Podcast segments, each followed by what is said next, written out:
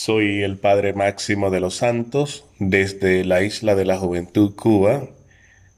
Hoy es domingo 12 de febrero del año 2023. El Evangelio que se lee es de Mateo capítulo 5 versículos 17 al 37. En este Evangelio Jesús expone su postura frente a la ley nos habla con una autoridad que está por encima de la legislación antigua.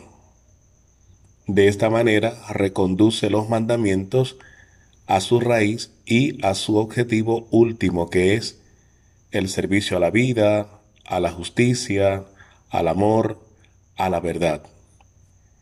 Pero claramente no pone a la ley antigua una nueva ley, sino que transforma la existente y la lleva hacia una radicalidad sin precedentes, rompiendo todos los moldes y criterios que han dado origen a cualquier legislación humana.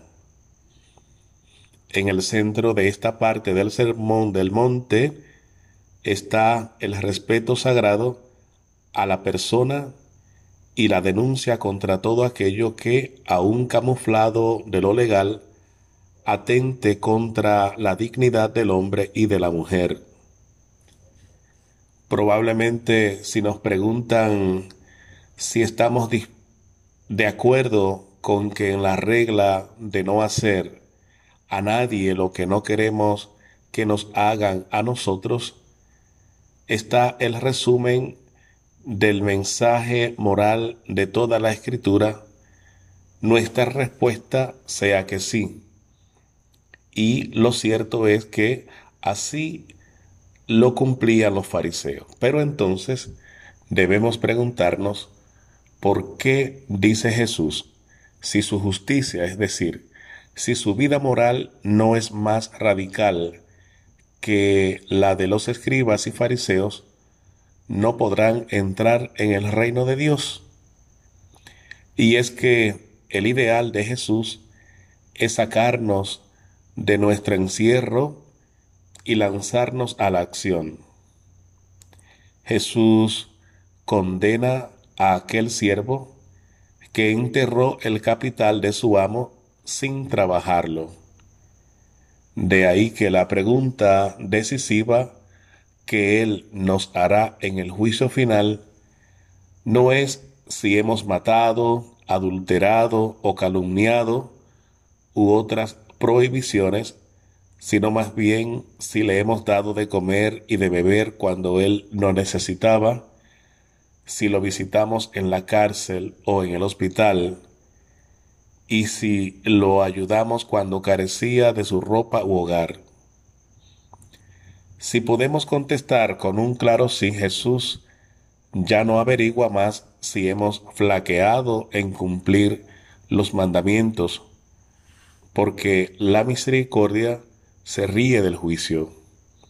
Por cierto, todo esto no significa que ya nada del orden viejo haya perdido valor, al contrario. La palabra de Dios de antes sigue siendo el fundamento indispensable para que encima de ella se construya algo aún más valioso. Jesús dice claramente que no ha venido para abolir la ley y los profetas, sino para perfeccionarlos, es decir, para llevar a un nivel superior todo lo que en ellos haya de valor. Esta perfección consiste en que imitemos a Dios mismo, quien en su esencia más profunda es océano de amor. Por esto dice Jesús, el primer mandamiento es amarás al Señor tu Dios. El segundo es semejante a este, amarás a tu prójimo como a ti mismo. En estos dos mandamientos se resumen toda la ley y los profetas. San Pablo añade, el que ama al prójimo ha cumplido la ley. En efecto, lo de no adulterarás, no matarás, no robarás y los demás preceptos se resumen en esta fórmula. Amarás a tu prójimo como a ti mismo, pues la caridad no hace mal a nadie. La caridad, por tanto, es la ley en su plenitud, porque quien de veras ama a su hermano, no lo va a perjudicar, robar, calumniar y aún menos matar. Al contrario, hará todo lo posible para contribuir a su bien, aún sacrificando sus propios intereses e incluso a sí mismo si fuese necesario. De esto Jesús mismo es el gran modelo. Nadie tiene amor más grande que el que da la vida por sus amados. Conviene en esta dirección distinguir entre caridad y amor porque de por sí el amor es una emoción muy fuerte, celosa, que no aguanta dilación ni inseguridad. En cambio, la caridad no es emocional, sino casi cerebral. No tiene que ver con el sentimiento, sino con la cabeza. El ejemplo clásico es el del buen samaritano porque en lo emocional había enemistad entre judíos y samaritanos. Pero el samaritano, al ver a aquel judío desangrándose, se olvidó de todo lo demás y dedicó todo su tiempo y recursos a salvarlo. El ideal es que nuestra caridad, que muchas veces nos cuesta y no nos sale espontánea a la larga se empape también de la emoción y que el amor pasional se ajuste a cierta motivación racional de manera que los dos se fecunden y complementen mutuamente.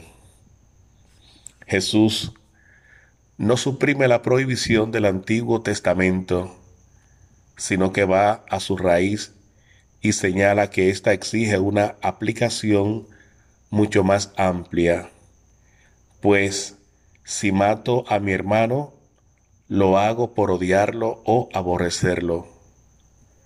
Pero el odio no solo inspira a matar, sino que el odio también inspira a maldecir, calumniar, ofender. El homicidio como tal es la última consecuencia del aborrecimiento al otro, a mi hermano. Por esto dice San Juan, todo el que aborrece a su hermano es homicida. El mal de por sí no está en el acto de matar, sino en el motivo interior, en la actitud del corazón.